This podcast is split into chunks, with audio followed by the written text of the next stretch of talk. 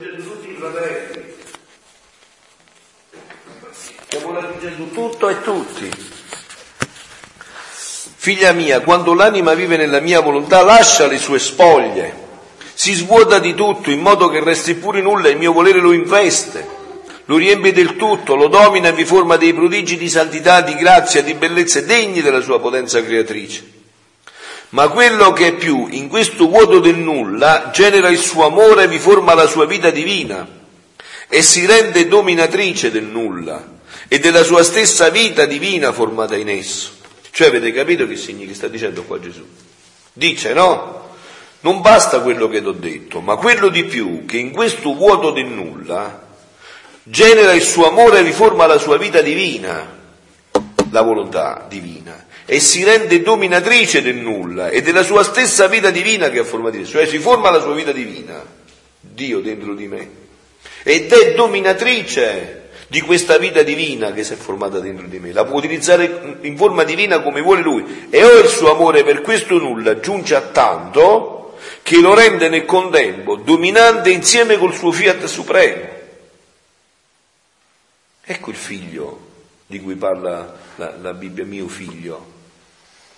Quando nella trasfigurazione, quando nel battesimo e anche nella trasfigurazione Gesù, Dio dice la Santissima Trinità, no? Dice questo è il mio figlio, il prediletto, il mio amato, ascoltatelo, quello è riferito a ognuno di noi anche.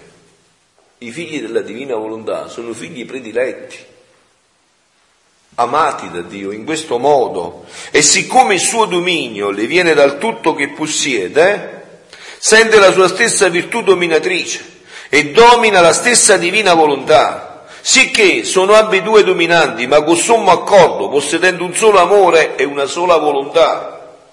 Cioè io sono dominatore della volontà di Dio, della volontà divina, perché la volontà divina è mia dominatore, io non faccio niente che non è sua volontà. Il mio cibo è fare la volontà del Papa mio. Cioè un figlio della divina volontà, ottiene tutto, perché chiede tutto quello che è volontà di Dio. Non c'è niente che non ottiene. Perché quello... Al primo pezzo del Padre nostro, che la volontà umana solo vuole questo, sia santificato il tuo ah, nome. venga il tuo regno, vedi? Questa... Cioè è proprio il tuo prefetto, è tutto il disegno, quindi è questo già ottenuto perché quello che voglio io è quello che vuole la volontà di Dio dentro di me. Dice San Paolo, noi nemmeno sappiamo che cosa è conveniente domandare, ma lo Spirito stesso intercede in noi con gemiti inesprimibili. Cioè questa divina volontà dentro di noi che fa tutto questo. L'umano volere sente la sua vita nella mia. Sentite, non fa nulla se non sente l'atto mio operante che vuole operare, non fa nulla, perché sa che è tutto fumo, non densi un po' di arrosto se fa lui, non fa nulla, per farlo insieme. E la mia volontà sente la mia vita nella sua e col suo dominio si impone sul nulla per farlo operare nel tutto. Sicché, come la creatura si decide, con una ferma volontà di vivere nella mia, il mio volere dà il principio di formare la sua vita in essa. E qua, figlioli, dovete stare attenti a questo punto che io non mi stanco di ripetermi e di ripetermi. Qua si tratta di una decisione. E da noi si dice a cucchiara sa che ci sta in da pignata. Si tratta di una decisione dentro. Guardate, questa decisione io la vedo così, no? Si tratta di aver gustato la nausea per la propria umana volontà, averne fatto esperienza vera, essere schifati, nauseati dalla propria umana volontà, se non, se, solo se non, che non vive nella divina volontà, perché se vive nella divina volontà è un dono, abbiamo già chiarito questo punto, no? La volontà umana è un dono, tutto quello che Dio ci ha dato. Questo telefono è un dono, internet è un dono, ma che uso ne fai? Tu puoi far diventare un dono un grande danno. tutto è grato, tutto è dono. Adesso il cibo che andremo a prendere è un dono, ma se tu da buffi come i porci, quel dono diventa danno. Però è un dono. Quindi la volontà umana è un dono, ma la volontà umana che si è staccata, ed è la nostra condizione, dalla divina volontà, è un danno e tu se hai fatto veramente, ma non a chiacchiere, cioè non con le parole, veramente hai fatto esperienza, sei nauseato, non dico del peccato, perché quello, insomma, dovrebbe essere una cosa di cui dice tagliami la testa piuttosto che peccare, ma mille volte tagliami la testa, no? Stamattina ho telefonato per strada a Vincenzo, no? E ho chiesto a Don Peppino, no? Come si sente quando un'anima ha vissuto un cammino serio di santità, no? Ho sentito Don Peppino e ha detto, Don Peppino avete celebrato la messa? Sì, sì, alle sette dalle suore, ma dico, dopo avete fatto colazione? Sì, sì, ho fatto colazione. Don Peppino non è che mi dite una bugia perché lui con una semplicità, bugia mai. Subito, immediatamente. Cioè tu senti quando uno ha impostato una vita di lotta al peccato, anche piccolo, cioè anche minimo, no?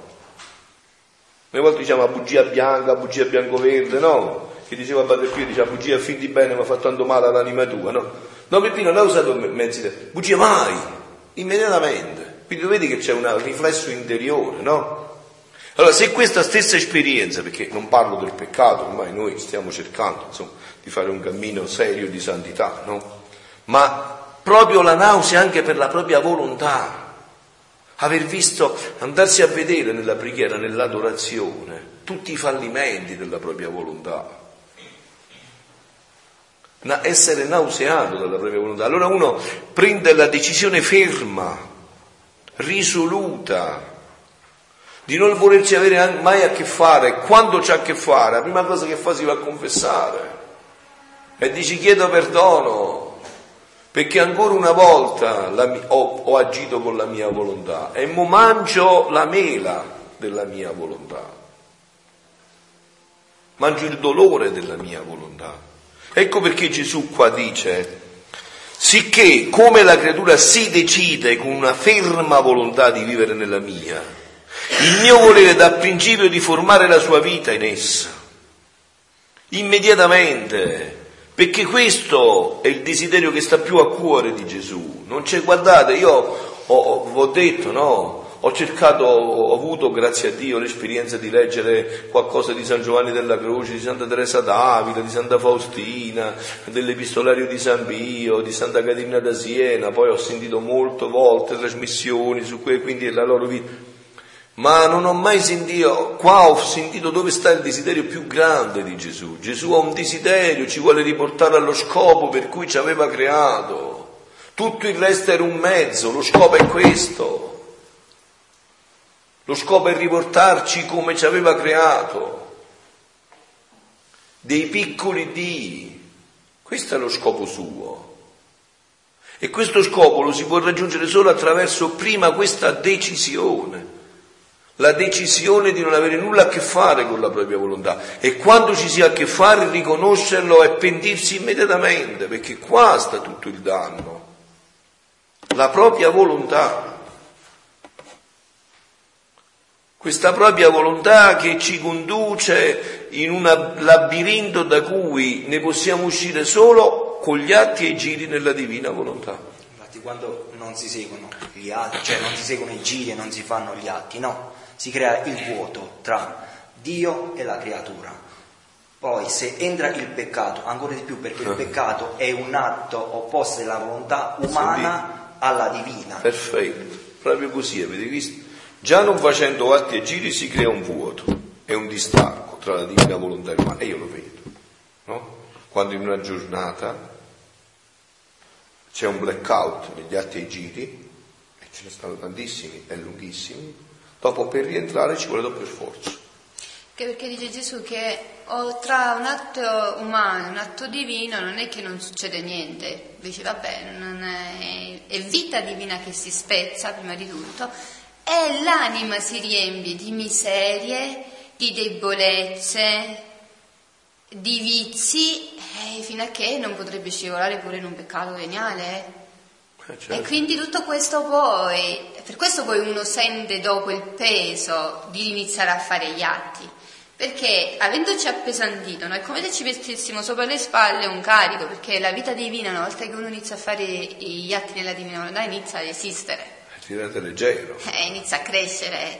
E quindi è come se tu poi in, in quella vita divina lo sovraccarichi di un peso enorme, per cui l'anima, la creatura sente un peso enorme perché devi prima togliere tutto il peso che si è messo sulle spalle e quindi ci vogliono non uno, non due atti divini, eh, non tre, cioè, oh, 10, 15, ma quando hai fatto 10-15 20 atti di vita divina, ecco che ti risollevi e puoi rimetterti in, in ingranaggio facilmente. Ma voi vedete già, no? Da quando abbiamo iniziato a parlare di questo, non vedete che già siamo entrati in un'altra dimensione?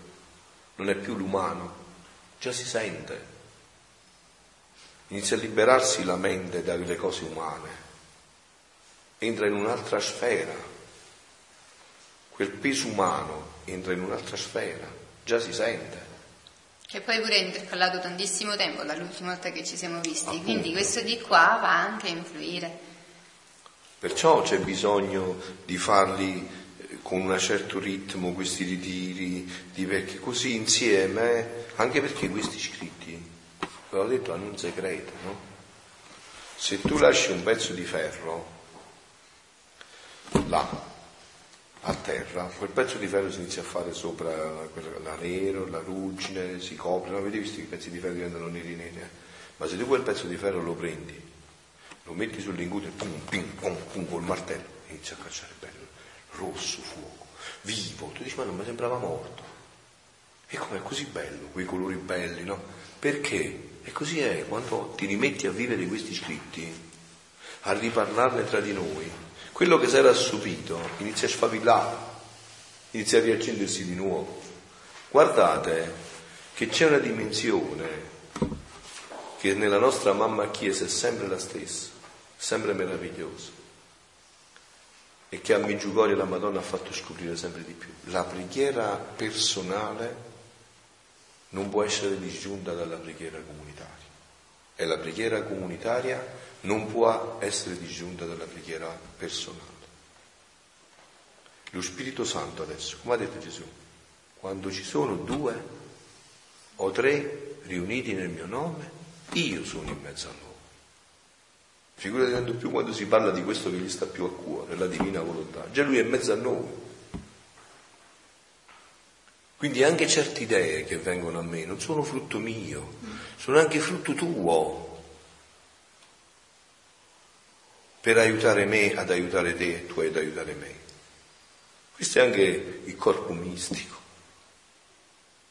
Questa è anche la bellezza dello stare insieme, del fare i dividiri insieme del comunicarci insieme tutto questo, soprattutto se voi in questo tempo avete letto gli scritti, avete cercato di approfondire, di scavarci dentro, no? Vedete come per esempio mentre parliamo Domenico sente lo, lo spirito che lo, lo, fa intervenire, no?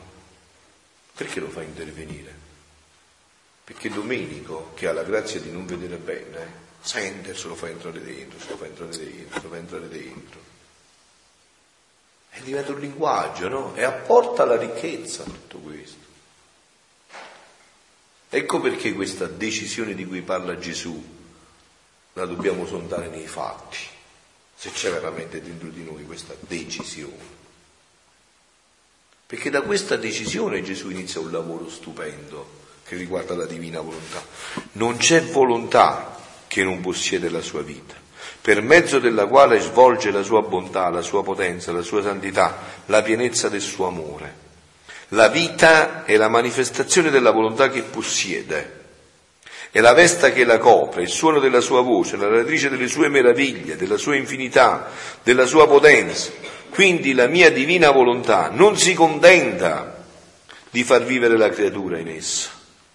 In nulla nel tutto, no, no, allora si contenta quando chiude il tutto nel nulla e vi forma tutta la sua vita operante e dominatrice e dà nel nulla quello che vuole. Ecco perciò quando ti parlo della mia volontà è il tuo Gesù che ti parla, perché io sono la sua vita, la sua rappresentante, la narratrice del mio fiat che nascondo in me. Onde il prodigio più grande è formare la mia vita divina nel nulla della creatura. La vita divina. Vedete, questo sarà il grande dono che dobbiamo portare nella Chiesa. Questo è il battesimo. Il giorno del battesimo noi abbiamo avuto in custodia la vita divina. C'è stato adesso dentro della vita divina. Che ne abbiamo fatto di questa vita divina? Sapete che ne abbiamo fatto? Io che ne ho fatto e l'ho visto. Gli ho messo eh, sterco, fango, macerie dell'umana volontà. L'ho seppellita sotto fiumane di sterco, di marciume, di fango, di sabbia, di polvere, di umana volontà. E che cosa ha fatto questa, questa rivelazione a Luisa e questi scritti? Vogliono darti la forza di togliere tutto questo sterco, marciume, polvere, eh, detriti, di umana volontà buttati su questo divino, perché ritorni a splendere la vita divina perché questo è nostro, la nostra vocazione. La nostra vocazione primaria è questo, è diventare Dio. Questa è la nostra vocazione. Questo noi dobbiamo dire ai giovani. Non vi avvicinate, quello che sta cercando di dire con la semplicità Papa Francesco, non vi state avvicinando a dei codici, non deve fare questo, devi fare quello, vai in inferno per questo, vai in inferno per quello. Fate... Non è questo. Questo era nell'Antico Testamento, in, in quelli che sono schiavi, che ancora non hanno capito che il male fa male. Ma il peccato prima di tutto che cosa fa? Certo dubbio offende a Dio, cosa, ma prima di tutto fa male a te. A chi fa male il peccato? Facendo, vivendo il peccato tu che fai? A chi fai male col peccato? A chi farai male col peccato? A chi pensi di fare male col peccato? La prima cosa che fai male col peccato fai male a te. A chi fai male?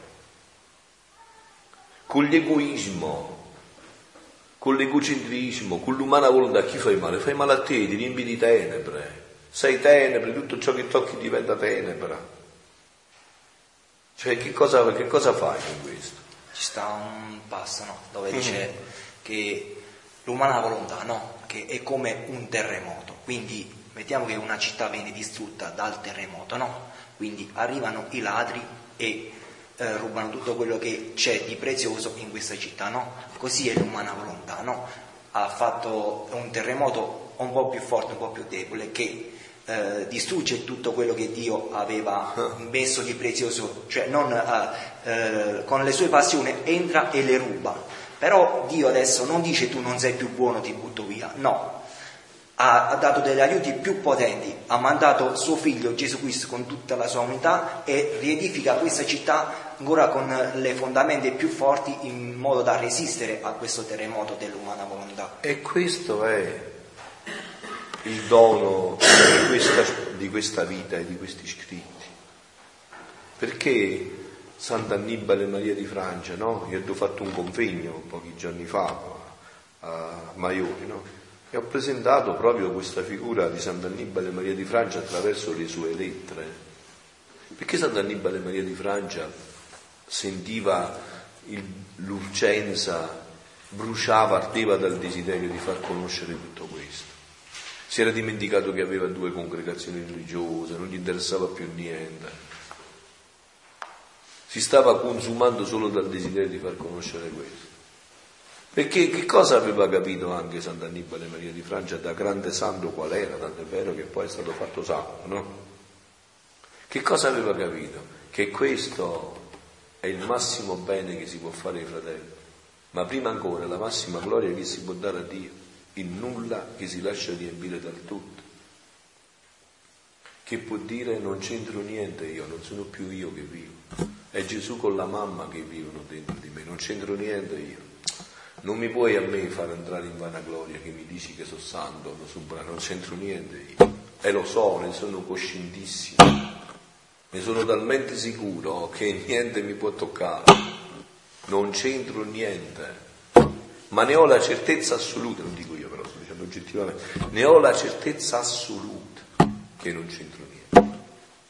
Anche perché c'è una cosa che tu nel crescere con gli atti nella divina volontà, no? Essendo che ti riporti ad essere l'umanità santissima di Gesù, quindi a identificarti perso- perfettamente con Gesù. Gesù ehm, aveva solo due scopi principali nella sua vita, per cui tutto il resto era tutto secondario. Così l'anima, no? più, più, inizia a possedere questa vita divina, più inizia ad orientarsi verso questo. La gloria del Padre tutto quello che fa vuole dare la gloria del Padre, parla e dà contemporaneamente nel parlare la gloria al Padre. Padre, ti voglio dare io la gloria per tutte le creature passate, presenti e future che hanno ricevuto il dono del linguaggio, l'hanno utilizzato per ferire gli altri, per odiare gli altri, l'hanno utilizzato anche per accrescere la propria gloria, per offendere te, poi ti con la divina volontà ti puoi sbizzarrire in una maniera infinita. E io però, Padre, non voglio criticare i miei fratelli. Io voglio ridarti la gloria per loro.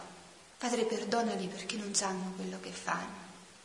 Quindi, contemporaneamente, a te non interessa più se sei santo, se sei bravo, se sei buono, se sei cattivo. Perché più cresce questa vita di Dio dentro di te, più tu sei semplicemente e solamente orientato in queste due cose. Dare la gloria al Padre e solo questo ti interessa, per questo sia santificato il tuo nome, la seconda frase che Gesù ci insegna nel Padre nostro. E salvare i fratelli perché anche i fratelli diano la gloria, non lo fanno concretamente, ma tanto che tu li stai a criticare, ti assumi e ti addossi di un altro peccato, allora Gesù che faceva? Non, sicuramente non sarebbe mai addossato ad un altro peccato che il peccato di critica, no? Ma si metteva lui, si mette davanti. Lui non sta a fare quello che deve fare. Io non glielo faccio vedere al padre che lui non lo fa, lo faccio io per lui. Lo difendo. Eh, e questo arriva a lui. E questo, tutto questo, questo dono, questo ci è stato innestato il giorno del battesimo. Non è nessuna novità questo, non la conoscevamo. Questa rivelazione ce l'ha fatto conoscere, ma tutto è stato fatto il giorno del battesimo. Infatti Papa Francesco ha tenuto a dire proprio queste parole. Battezzati, ma quale Papa, quale Vescovo, quale sacerdote vi deve mandare? Voi siete già mandati, quello che ho sempre sostenuto, è vero? Tante volte anche a voi. Il battezzato è un missionario già, immediatamente ancora di più quando poi l'ha confermato con la confermazione, con la crisi. Il problema è che noi teniamo assopiti i primi doni che, che abbiamo. Un battezzato immediatamente è re, è profeta, è sacerdote. Certo, non ministeriale, quindi non farà quello che il sacerdozio ministeriale richiede, sia confessare, celebrare messa, dare gli altri, altri sacramenti, però tutto il resto ah. sì, ma chi lo esercita? Noi lo teniamo tutto, mi, mi, viene in mente un altro esempio che ha fatto il Papa Francesco, spettacolare, no? l'altro giorno.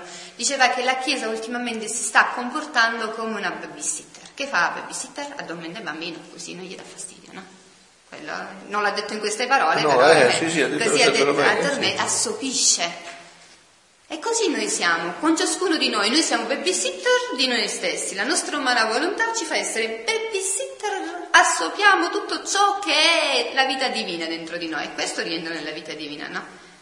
Per questo poi anche le virtù teologiche che ci sono infuse nel giorno del battesimo non le esercitiamo alla massima potenza, per questo la nostra fede vacilla, eppure quella c'è, adesso la nostra carità traballa, eppure quello è stato dato come dono onde il prodigio più grande è formare la mia vita divina nel nulla della creatura, che solo il mio volere tiene questa virtù, perché possedendo la forza creatrice può creare se stesso, la sua vita in chi la vuole ricevere.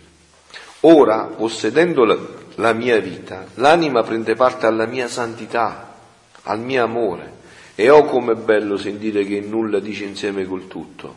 Amore, gloria, e con la forza dominatrice che sente si diffonde negli atti divini e domina insieme con la mia volontà. Per noi non c'è contento maggiore che sentire nulla operante e dominante nel nostro essere divino. Perciò sii attenta di vivere sempre nella mia volontà. E questo è un altro punto fondamentale. Questo dono non è che noi dobbiamo andarlo a trovare chissà dove, c'è da dentro e c'è tutto dentro di noi, però richiede da noi una cosa, l'attenzione. Non è che la divina volontà, no, c'è, tutto quello che sto facendo adesso è divina volontà, ma io sto attento che veramente quello che sta facendo la divina volontà dentro di me. Il palpito del cuore mio è divina volontà, il respiro è divina volontà, la mia parola è divina volontà, tutto è divina volontà. L'attenzione è dentro. Stamattina diceva Gesù a Luisa, che Luisa non lo incontrava, era uscito fuori da sé, lo andava cercando e Gesù non si faceva trovare. E a un certo punto gli ha detto Gesù, Luisa, ma dove mi cerchi? Stai sbagliando tutti, io sono dentro di te. Devi stare dentro di te, dentro. Noi invece cerchiamo sempre all'esterno. Pure quando siamo nell'adorazione eucaristica cerchiamo all'esterno, c'è dentro di me, dentro. È dentro di me. Infatti Gesù si è mosso dentro di lei e quante volte gli ha fatto fare questa esperienza? Lui si andava a cercare nel cielo, eh, negli angeli, nei santi, nel, cercava e poi eh, dopo che si era distrutta Gesù usciva da dentro di sé. Ero dentro di te. Questo richiede attenzione, l'attenzione. Questo fatto qua di uscire, di non farsi trovare, no? Cioè, questa sarebbe la privazione. privazione cioè, Gesù stava nascosto dentro di lei perché per non fare attaccare eh, sia lei e lui dalla, dall'amore reciproco, da stare eclissato in lei e da fargli seguire la sua volontà. Quindi bisogna stare attenti a seguire la volontà di Dio. Sì, perché altrimenti Luisa sarebbe potuta rimanere nello stato di essere attaccata all'umanità di Gesù eh, Cristo. E invece qua bisognava che ci fosse il salto, che Luisa capisse quello che ci fosse rivelato quello che agli altri non è stato rivelato, che il centro dell'umanità di Gesù era la divina volontà. Qua è come operava Gesù ogni istante sulla terra Gesù uomo come operava, avendo come centro di tutto sempre la divina volontà. Ecco perché Gesù dice, mio cibo è fare la volontà del Padre, io faccio sempre quello che il Padre mio dice. Questo vuole dire, cioè che il centro di tutta la sua vita era la divina volontà. Perché Gesù aveva l'umano e la divina. La divina volontà era, mm, aveva la potenza creatrice, quindi andava estendendo il suo dominio sopra tutti gli atti interni e esterni di, di Gesù. Perfetto, perché l'umanità di Gesù, per quanto santissima, era sempre limitata nel tempo e nello spazio. Per, essere, per operare divinamente aveva bisogno della divina volontà. Cioè la sua umana volontà aveva bisogno di operare, doveva avere come centro la divina volontà. Ecco perché la, alla divina volontà non si arriva se non passando per l'umanità santissima di Gesù, perché l'umanità santissima di Gesù aveva come centro la divina volontà. Quindi, dopo ciò, seguitavo il mio giro nella divina volontà. Vedete, questa era l'attività di Luisa. Seguitava il suo giro nella divina volontà. E giunto all'immacolato concepimento, il mio dolce Gesù mi ha fermato dicendomi, Figlia mia, voglio farti penetrare più dentro l'immacolato concepimento della mia mamma santissima, della mia madre santissima. I suoi prodigi, come amò il suo creatore e come per amor nostro amò tutte le creature. Vedete? Eh? Passaggio. Per amor nostro amò tutte le creature. State attenti che qua c'è un passaggio di fondamentale importanza e che ha creato tutti i disastri di oggi. Amare l'altro per se stesso è già rovinato, hai rovinato tutto. Un marito che dice alla moglie come ti amo, sei tutto per me, stai sicuro che è già finito quel matrimonio, lo puoi credere è già finito.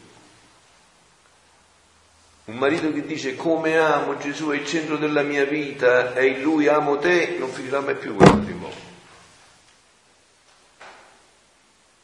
Qua sta il passaggio. Uno che dice a, all'amica, al confratello, come ti amo così, è già finito il rapporto. Se invece dice come ti amo così, e eh, non finirà mai. Non finirà mai. Perché il centro non è l'altro, è, è Dio il centro. E in Dio amo. amo, amo in Dio. Anche queste opere di carità che voi vedete che poi vanno a finire male, come avete visto anche nella Chiesa, il motivo è tutto qua. È tutto qua. Sant'Agostino già lo diceva. Mi ero buttato sulle creature e avevo perso Filippo e tutto il panaro. Qua sta tutto il problema. Infatti, come ha detto Gesù, no? Leggiamolo questo punto. Ah, della Madonna, come amò il suo creatore e come per amor nostro amò tutte le creature. Perché nella misura tu, in cui tu non fai questo, immediatamente, senza, in maniera inconsapevole, entrano simpatie, antipatie, interessi, eh, ricambio reciproco. Voglio bene a Domenico perché Domenico mi ha detto che sto brava. Eh, non sopporto Anna perché Anna mi ha detto mamma mia non sopporto solo come respiri. A rende tutto già un meccanismo eh, umano e l'umano, volendo o non dolendo, allontanandosi da quello che è lo scopo di Dio, crea divisione. E nella divisione entra immediatamente il nemico di, di, di Dio, Eh sì. che è il diaballo. È appunto colui che divide, no? La piccola regina, nell'atto di concepire, incominciò la sua vita insieme con la divina volontà e quindi insieme col suo creatore. E anche qua state attenti, eh? perché voi potreste pensare, ma com'è appena concepita? Ma allora, cioè, eh, com'è possibile che subito incominciò? Perché la Madonna era senza peccato, percepiva tutto, scelse immediatamente la divina volontà, immediatamente.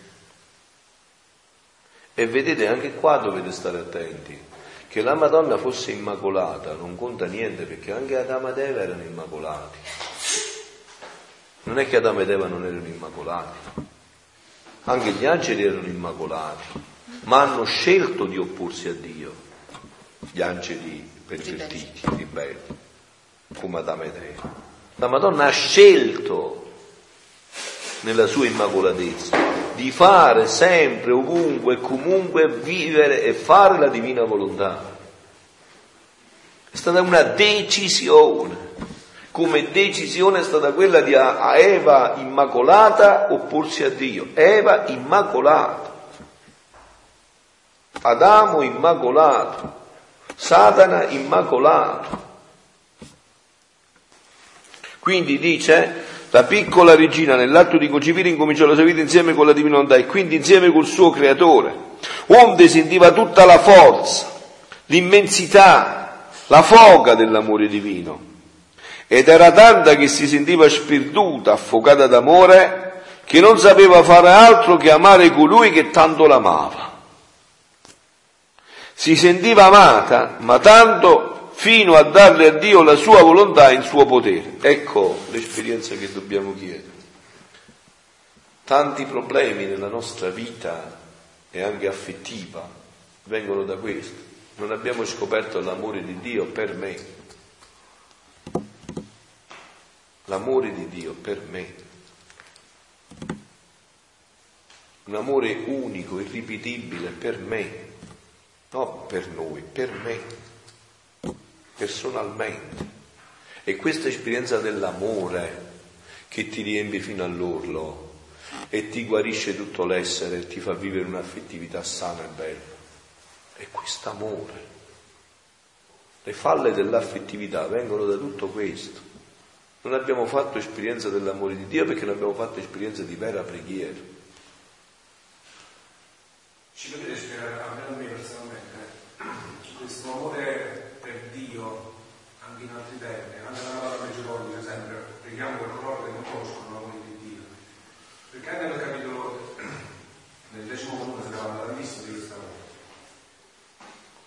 Però come mai non, non- non lo afferriamo subito, voglio dire, dipende personalmente, è soggettivo. No, perché sai che cos'è? Che purtroppo il nostro amore è molto inficiato da un amore umano, no? Noi quando siamo condizionati enormemente ehm, da un amore sensitivo, hm? noi vogliamo immediatamente sentire, per cui è tutto un condizionamento nel sentirci, diciamo così, riempiti immediatamente da quell'amore.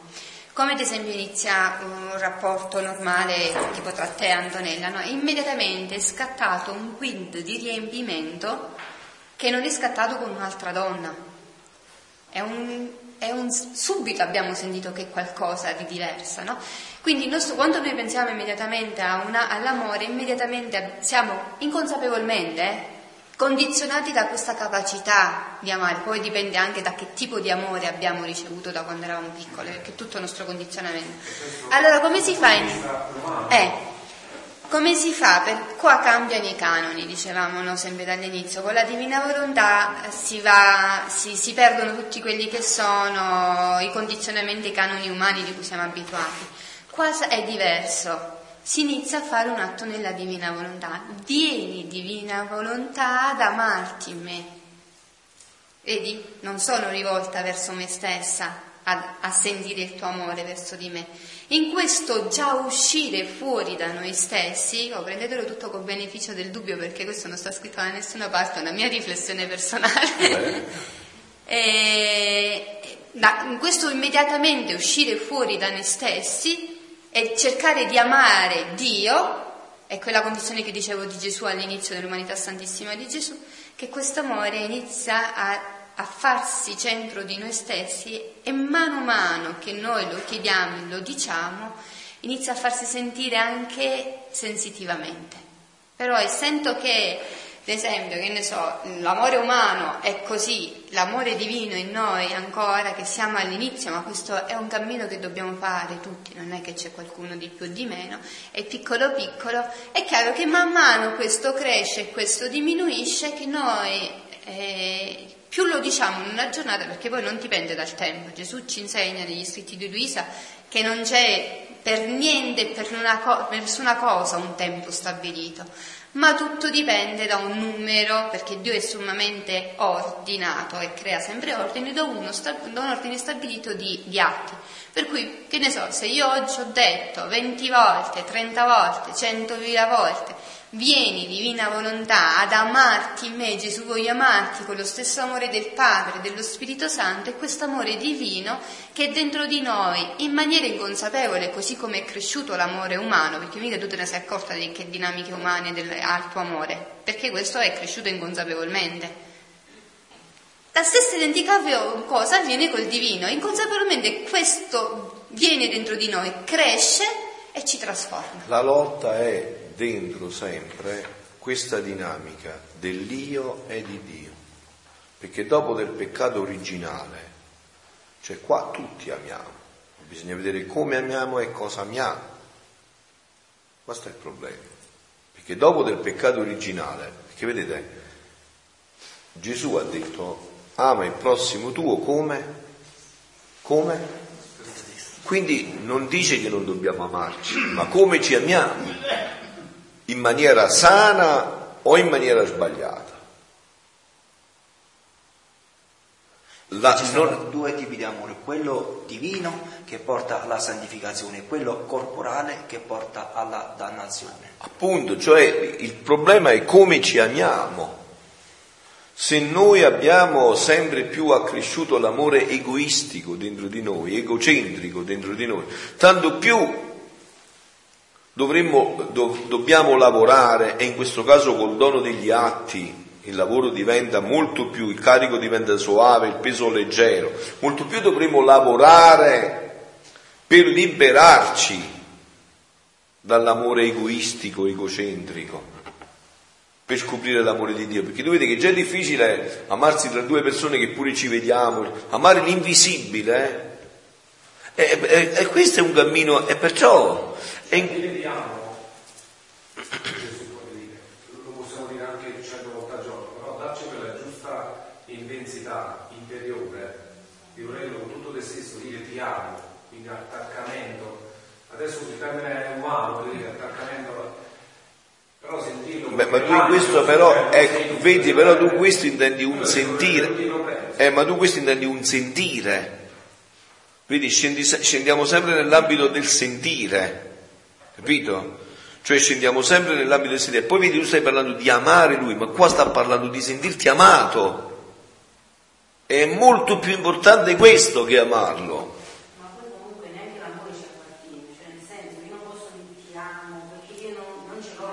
Appunto. Io amarti col tuo amore, dal tuo amore come dice Gesù vieni tu e poi sì ma qua stiamo parlando sempre di amarlo ma qua Gesù sta dicendo di sentirsi amato che è ancora più difficile.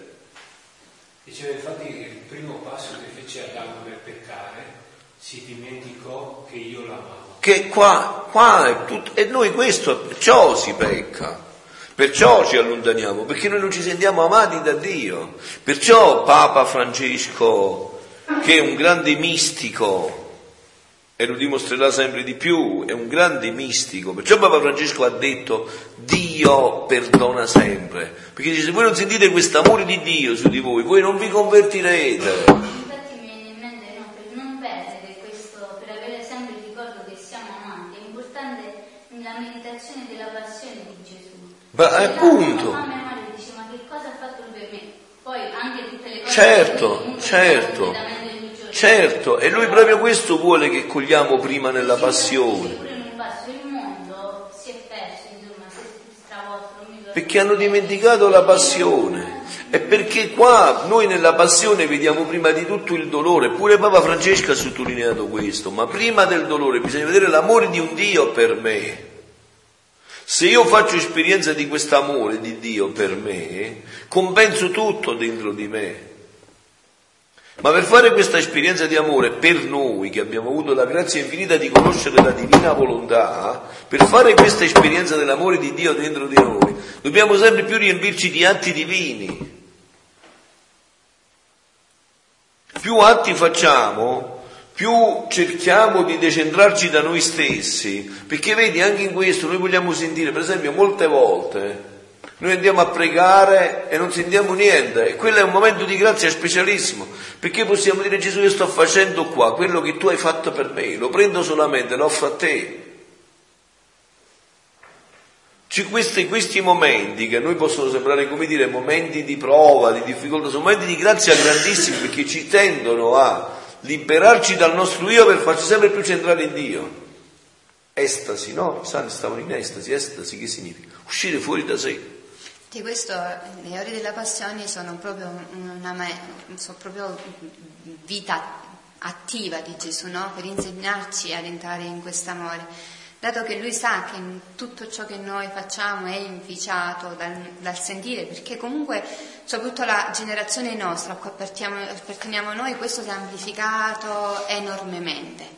No? Allora questo lui dice, essendo io creatore che ricevo le freddezze da parte delle creature, semplicemente voglio vedere se l'anima condivide realmente quello che sente. Allora, nella misura io in cui a posto di dire, Madonna mia, non me ne viene, non lo sento, non mi interessa, sto qua a perdere tempo, faccio poi mia quella freddezza e dico, Gesù, l'accolgo, ti prego, risuscita nel cuore di mio fratello, ecco che man mano sento, riparo Gesù, e man mano, questo ve lo dico per esperienza personale, senti sempre di meno quel peso di quella che potrebbe essere definita dalla mistica normale l'aridità.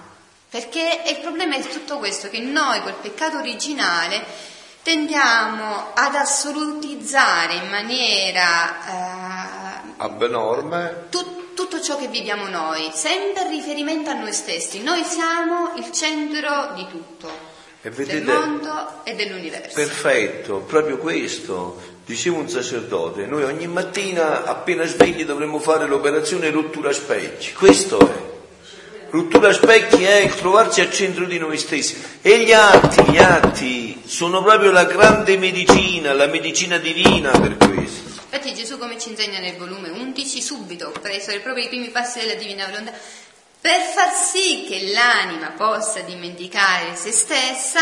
Non deve fare solo le cose perché voglio che io le faccia, ma le deve fare perché io proprio le voglio fare in lui. E questo... Cioè tutto un lavoro di decentramento da se stessi. Anche se quel brano molto bello pratico, quello della specialità d'amore divino nel gusto e nel disgusto. Prendevo un esempio tipo se un cibo è buono eh, perché Dio vuole darmi questa soddisfazione di questo, ma anche se un cibo è disgustoso è Gesù che mi chiama alla mortificazione. Eh, vedi, appunto, cioè questo, questo lavoro di decentrarsi continuamente da se stessi, che poi vedete, questa è la malattia nostra, che conduce poi a tutto il resto. E che guardate bene, questa malattia attacca in modo speciale quelli che stanno nello spirituale, eh? che magari hanno lasciato una vita di peccato grossolano, ma poi si attaccano a tutta questa dinamica. Si attaccano a tutta questa dinamica. E questa è la medicina santissima degli atti e dei giri nella divina volontà. Eh, dove eravamo? La piccola regina nell'atto che abbiamo letto? Come? Si sentiva amata, ma tanto fino a darle Dio la sua volontà in suo potere, da tenerla come vita propria, che si può chiamare il più grande amore di Dio, l'amore più eroico, l'amore che solo può dire non ho più che darti, tutto ti ho dato. E la piccola regina se ne serviva di questa vita per amarlo per quanto era amata, vedi, è sempre fuori di sé. Per amarlo, prima si è sentita così amata da Dio, e lo amava tanto per quanto era amata. Non perdeva un istante senza amarlo e cercava di pareggiarlo nell'amarlo. Vedete, è tutto un eh, diocentrismo, un cristocentrismo, cioè la Madonna non, non si guarda proprio. Perché vedete che la dinamica di Narciso come muore è proprio questa, si è guardato una seconda ed è morto, è morto affocato. E i peccati vengono da questo, appena noi ci guardiamo pecchiamo, realizziamo il peccato. Ora la nostra volontà divina, che possiede l'onnivigenza di tutto, nulla ne nascose, fece presente a questa santa creatura tutte le umane generazioni, ciascuna colpa che avevano fatto e che dovevano fare, cioè che avrebbero fatto. E fino dal primo istante del suo concepimento la celeste vicina, che non conosceva altra via che la sola volontà divina, incominciò a dolersi con dolore divino per ciascuna colpa di creatura. Vede, è tutta fuori di sé. Inizia subito la dinamica di riparazione. Sente il dolore di tutti i peccati e ripara per questo. Tanto che formava intorno a ciascuna colpa di essi un mare di amore e di dolore divino. La mia volontà, che non sa fare cose piccole, formava nella sua bell'anima mari di dolore e di amore per ciascuna colpa e per ciascuna creatura. Perciò la Santa Verginella, fin dal primo istante della sua vita, era regina di dolore e di amore, perché la nostra volontà, che tutto può, le dava tal dolore e amore che se non l'avesse sostenuta con la sua potenza, sarebbe morta per ogni colpa e tante volte consumata d'amore per quante creature dovevano esistere. E la nostra divinità incominciò ad avere, in virtù della nostra volontà, il dolore divino e l'amore divino per tutti e per ciascuno. Oh, come ci sentimmo soddisfatti e ripagati per tutti, e in virtù di questo dolore e amore divino ci sentimmo inclinati verso tutti. Il suo amore era tanto che padroneggiandoci ci faceva amare coloro che essa amava, tanto che il Verbo eterno, come venne alla luce questa eccelsa creatura, corse per venire a cercare l'uomo e salvarlo. Chi può resistere alla potenza operante della nostra volontà nella creatura? E che cosa non può fare ad ottenere quando vuole? Oh, se tutti sapessero il gran bene che facemmo alle umane generazioni col dar loro questa celeste regina. Fu essa che preparò la redenzione, che vinse il suo creatore e che fu la portatrice del Verbo eterno sulla terra. Oh, tutti si stringerebbero intorno alle sue ginocchia materne per implorare da lei quella divina volontà che ne possiede la vita. Consacrazione al cuore immacolato di Maria, si potrebbe dire. Ecco cos'è la consacrazione al cuore immacolato di Maria. La Madonna ti vuole portare a vivere come lei è vissuta. Solo e sempre, guardate questo è l'obiettivo della Madonna. Eh? Ormai con questi scritti ho avuto la grazia infinita di capire che cos'era questa benedetta consacrazione al cuore immacolato di Maria, che la Madonna ha chiesto in lungo e largo. Questa è la consacrazione al cuore immacolato di Maria. La Madonna vuole che i figli suoi vivano come è vissuta la sua mamma, cioè solo e sempre di divina volontà. Ed è solo questo che potrà rendere l'uomo felice nel tempo e nell'eternità. Ecco perché, figlioli, noi dovremmo appassionarci e non ha, non ha importanza il numero, no? Io sono andato a questo convegno, no? Se adesso, come sicuramente sarà, Don Peppino riceverà il possesso pieno della vita nella divina volontà, io sicuramente vado in paradiso con lui, nel posto altissimo. Non, non vi dovete far sorprendere dai numeri. Qua sapete siamo 3, 5, 6, 9, 11, 13, 14, 15. Mettete che 15 persone avessero il possesso pieno della vita nella divina volontà. E il mondo sarebbe trasformato. Se Luisa sola, andate a leggere i suoi scritti e vedete quante volte ha affermato la giustizia divina, sola lei. Cosa non ha fatto la divina volontà dentro di lei?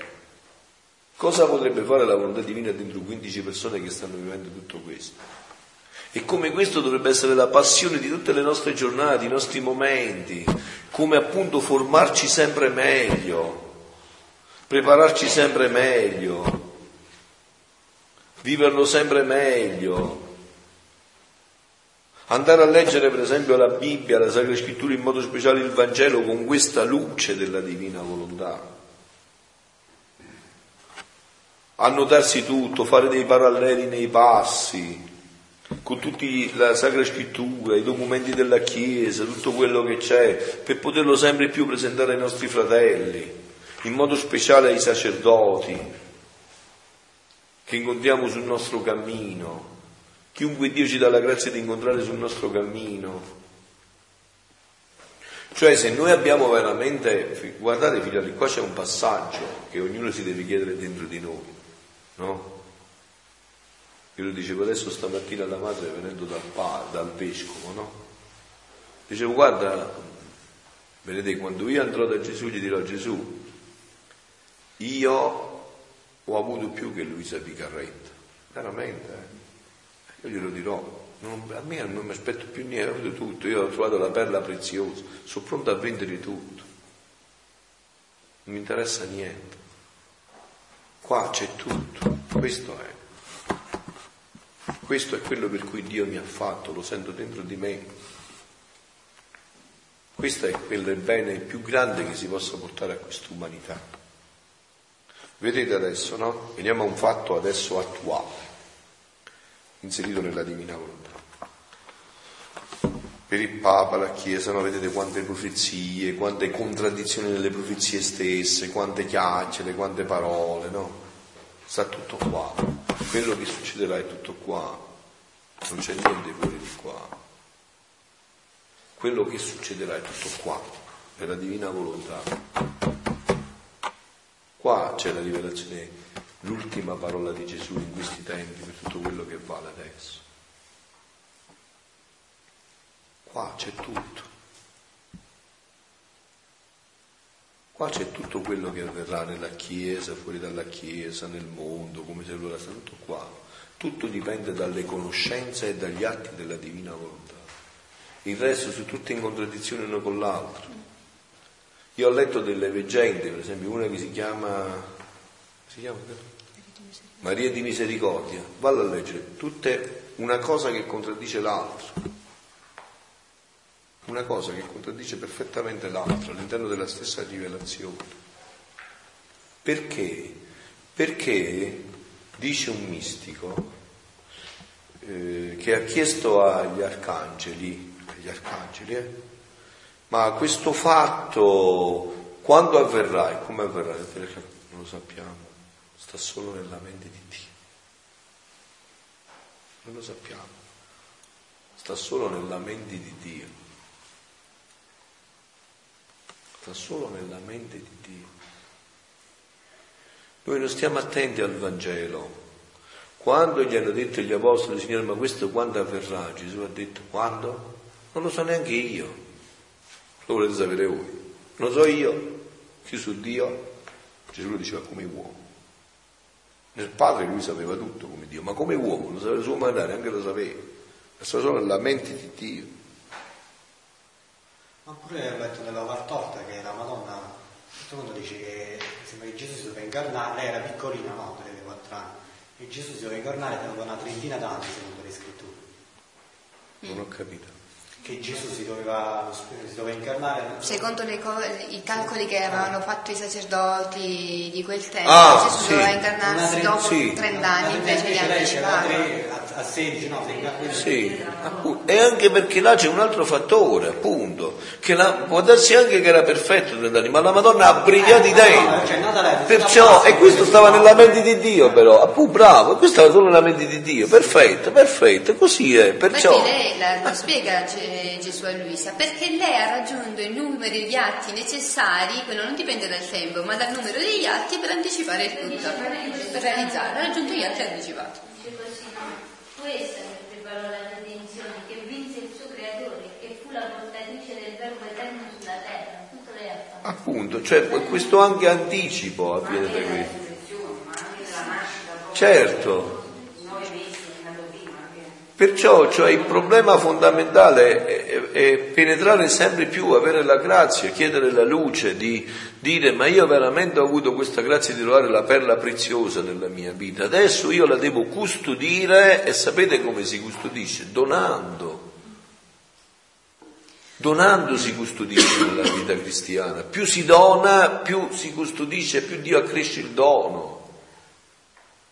Capito? Più si, si dona e più cresce il dono, no? Infatti, ma questo anche Gesù è chiarissimo in questa dinamica, anche del, perché noi sempre per l'umano siamo portati magari, che ne so, uno può dire per il carattere, ma Gesù va tutto oltre, oltre, oltre, tutto carattere, condizionamenti, come sono vissuta prima, come vivo ora, come certo. vivrò dopo. È tutto semplicemente ed esclusivamente umano, per cui io quando già sento, ma io, il il mio, questa è la mia indole, la tua indole allora è umana, non esiste più, perché il divino ti fa trascendere da te Certo. stessa, no?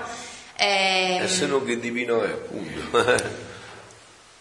come, come si sviluppa anche questa vita a proposito del dono? Ci sono a un certo punto, non mi ricordo se è il volume 13 o 14, fa un, un cambiamento totale e inizia a riparlare di virtù umane Luisa.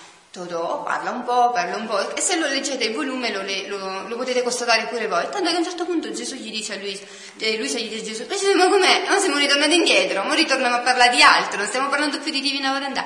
Perché Gesù gli dice, è necessario masticare il cibo che hai ricevuto.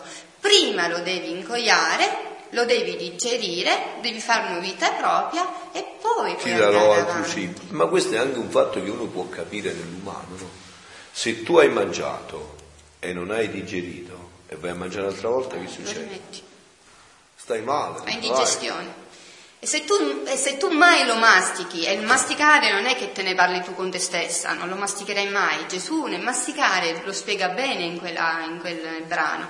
Dice bisogna donarla agli altri, questa cosa lo dice a parole tue, con l'intuizione, ma tu stai credendo che lo sta facendo la divina volontà dentro di te. E allora perché stai pensando, ma non ho capito, lo sto facendo, ma poi non lo dico, non lo spiego bene? Allora è tutto umano, anche in questo cerchi la gratificazione umana.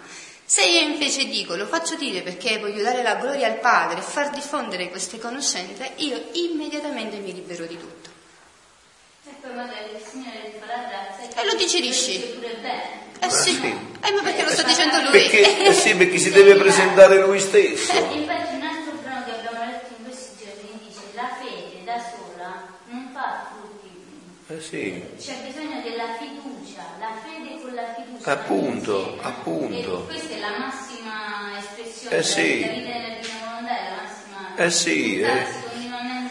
Eh sì, infatti come diceva quel Don Roberto al convegno che siamo stati, la fede che hai è quella che doni, solo quella è quella che doni, questa è la fede che hai, quella che doni, se no so chiacchiere, Papa Francesco è su questa linea, pastore concreto, entrerà negli spiragli dei cuori, è pastore concreto, Ha detto l'altro giorno, Dio non è uno spray che si butta e va dappertutto. Dio, il nostro Dio è un Dio cristi- cattolico, cristiano, è un Dio trinità. Io parlo, ha detto, col Padre, col Figlio e con lo Spirito Santo, personalmente, con ognuno. Non è uno spray che si butta, un Dio, un Dio per tutti, no?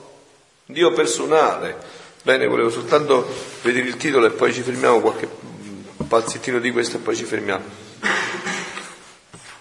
Come? Appunto, eh, capito? Dice non era un Dio mobile, dice io credo, credo, no perché lui si riferiva dice, a quelli che dicono io credo, credo, dice a che credi, a chi credi? Se non hai incontrato un Dio personale, a chi credi?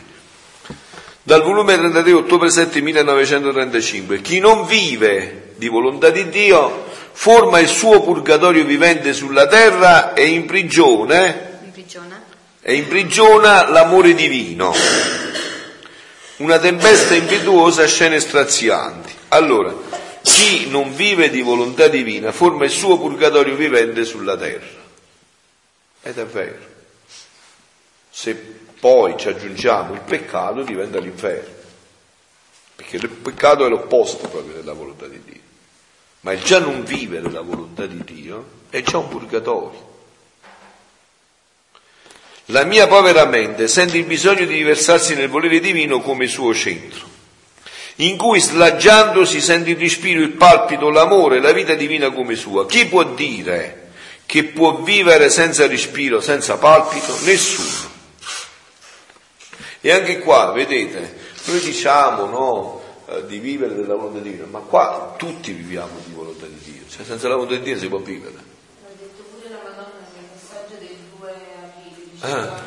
tutto sulla divina volontà, cioè se c'è Eh, sì. di esistere per Eh, volontà. appunto, solo che però dove sta la differenza dei figli della divina volontà? Che riconoscono tutto questo, che stanno attenti a tutto questo, che danno gloria a tutto questo.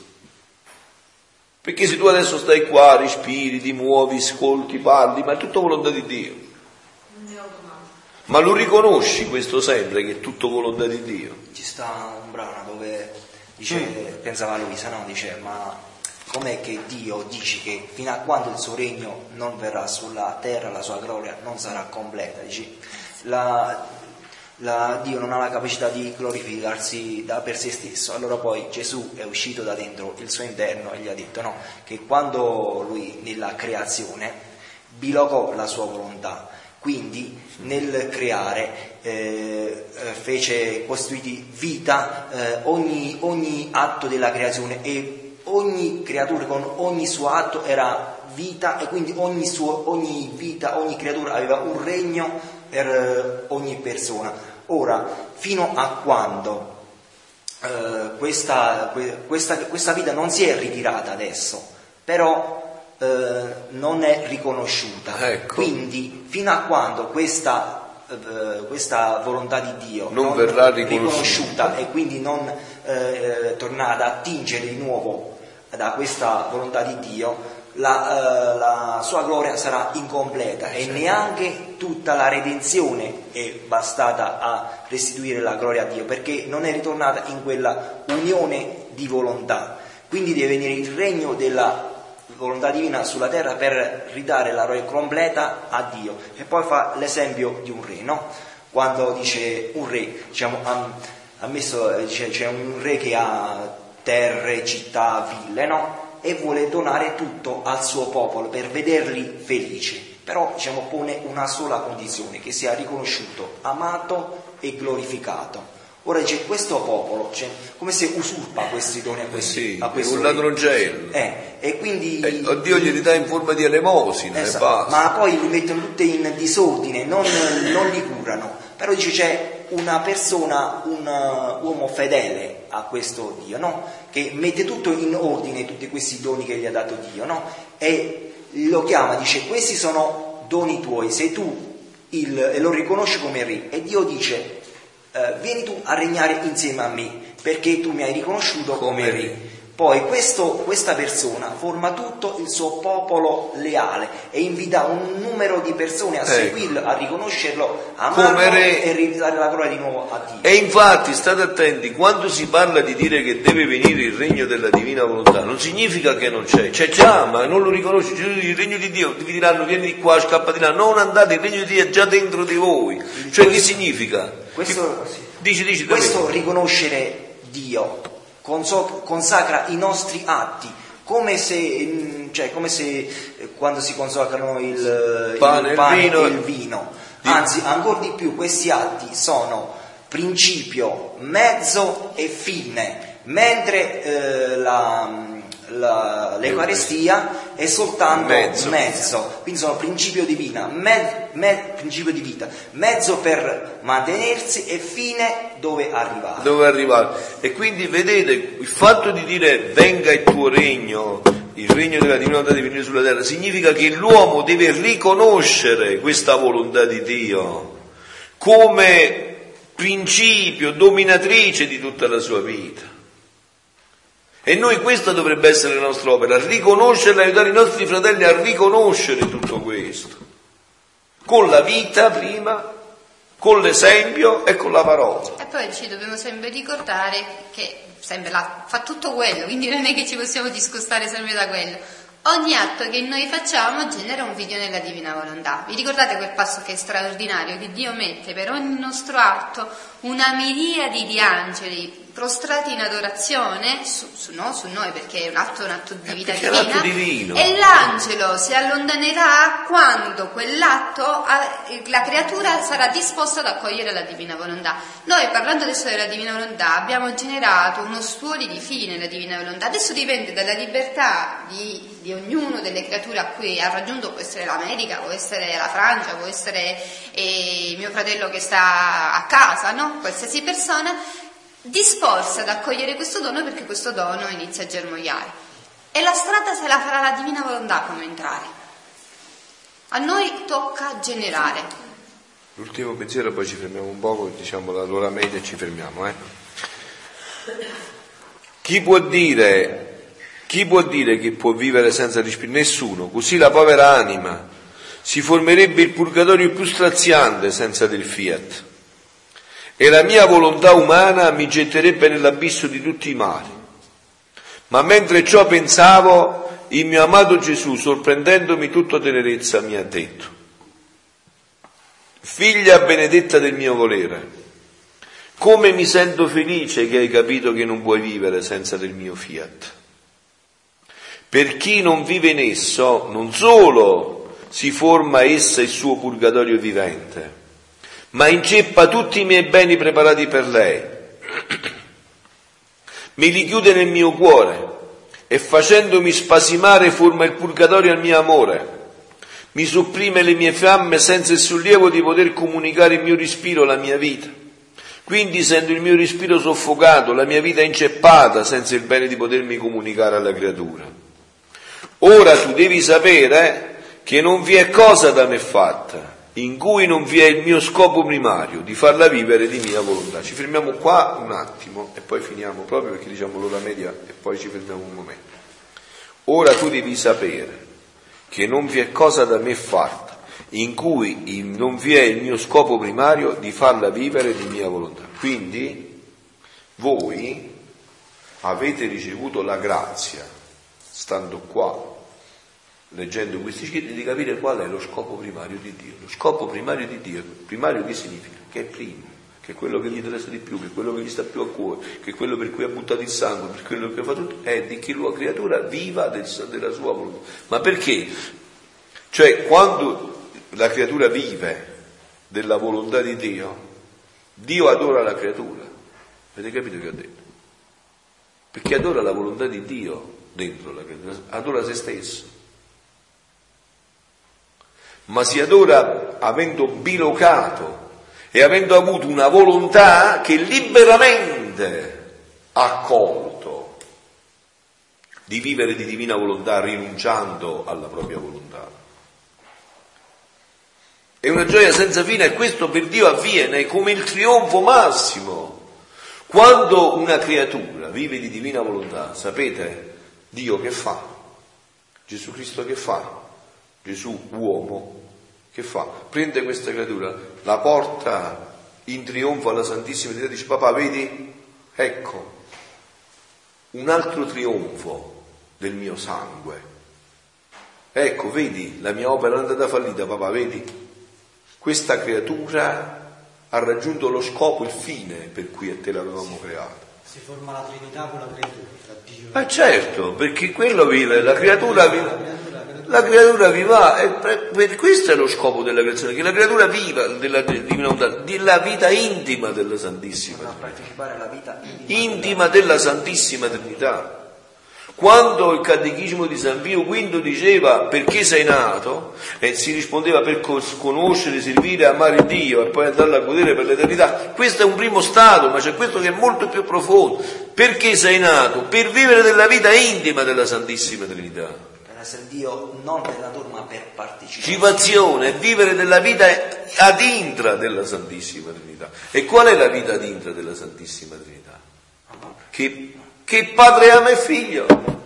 Il figlio è tutto amore per il padre, l'amore che va da padre a figlio, da figlio a padre allo Spirito Santo. Questa è tutta la vita intima della Santissima Trinità. Al di dentro genera, al di fuori, quando ama al di fuori, crea. Crea. Dentro c'è tutto un generatore di amore e quando crea, crea amore. Quindi andare a vivere dentro la vita ad intra della Santissima Trinità significa che la mia vita è diventata amore. Infatti, vedi, negli scritti di Luisa, vieni divina volontà ad amarti in meno. Io lo amo, essendo un atto di vita divina, genero figli. Cioè, questo diventa creazione, continua, no? E questa è la vita. Solo che finché noi adesso ce l'abbiamo come dono di, eh, in prestito, eh, mh, C'è non ne abbiamo né consapevolezza né, Intermittenza. né diamo il giusto anche valore Eh, di quello eh sì. che diciamo, no? Ma più facciamo, più ci avviciniamo alla maturità, alla pienezza di questa vita divina dentro di noi, più saremo sempre più consapevoli. E più ci disponiamo ad avere il dono, ad averlo come dono. Ecco, vedete, c'è un sito anche, perché adesso avete tutti internet, vedete, no? Dove c'è un sito che c'è nuova creazione, no? dove cercano di barcamenarsi anche con un certo livello, insomma, veramente una certa serietà. Ma nessuno sa, questa è la nuova creazione, questa è la nuova creazione, che sarebbe poi la prima creazione la vera creazione. Questa è la nuova creazione che Dio deve immettere nell'umanità, questo è il trionfo del cuore immacolato di Maria. Questo è lo splendore della vita divina che ci attende. Bene, adesso ci fermiamo un po', diciamo l'ora media.